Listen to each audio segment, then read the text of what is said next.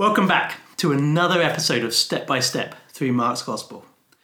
Over recent months, we've been dealing with the COVID 19 pandemic, and we're all aware that the NHS staff, whether doctors, nurses, administration staff, whatever role, the NHS staff are at the forefront of the battle. Everywhere I go, I still see posters thanking the NHS for their work. We're no longer standing outside our homes on a Thursday night clapping in support of their efforts.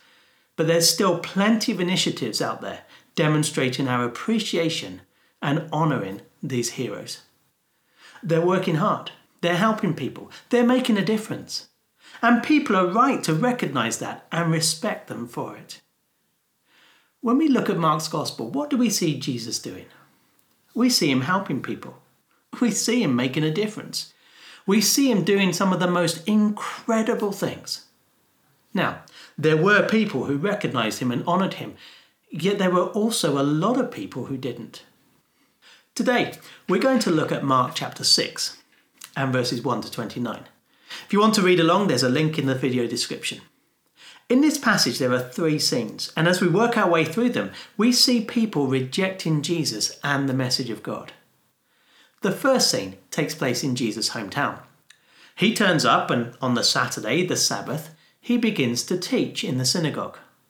There's nothing unusual about that. As Jesus has travelled around teaching and performing miracles, he's taught in all kinds of places, including in the synagogues wherever he went. Yet the people here aren't best pleased. Listen to what Mark says in verses 2 and 3. Where did this man get these things? They asked. What's this wisdom that has been given him? What are these remarkable miracles he is performing? Isn't this the carpenter? Isn't this Mary's son and the brother of James, Joseph, Judas, and Simon? Aren't his sisters here with us? And they took offence at him. In their eyes, Jesus is acting too big for his boots. He's got ideas above his station. He should be in the carpenter's shop, not pretending to be a great teacher.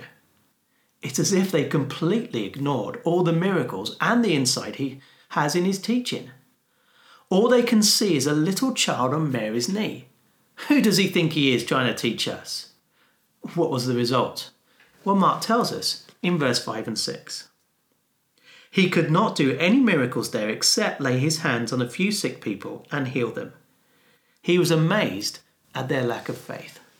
Now, what does that mean? I don't think it means that Jesus was incapable of doing miracles while he was there. He did do some, but because they were offended by Jesus, people didn't come to him or ask for healing. That certainly fits with the last comment about their faith. So the people in Jesus' hometown rejected him. Let's move on to the second scene.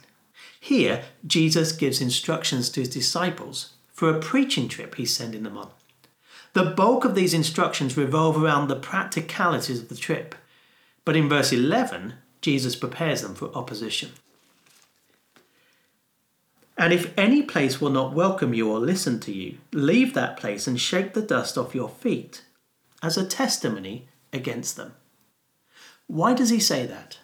Because he knows that as they go around telling people the message of Jesus, some will listen, but others won't.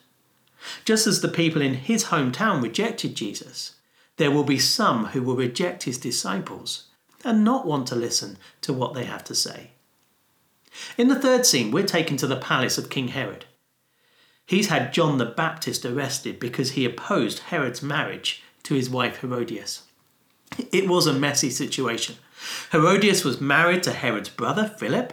Herod was married to Phasaelus, they both got divorced and married each other. John spoke out against it, Herod was upset, and Herodias was fuming. The scene ends with Herodias' successful scheme to have John the Baptist executed. Now, what's this got to do with the rejection of Jesus and his disciples in the first two scenes? Well, who was John the Baptist? He was a prophet of God, someone who brought God's message to people. When Herod rejected John and had him put to death, who was he really rejecting? Whose message was he really turning his back on? It was God's. And then who is Jesus?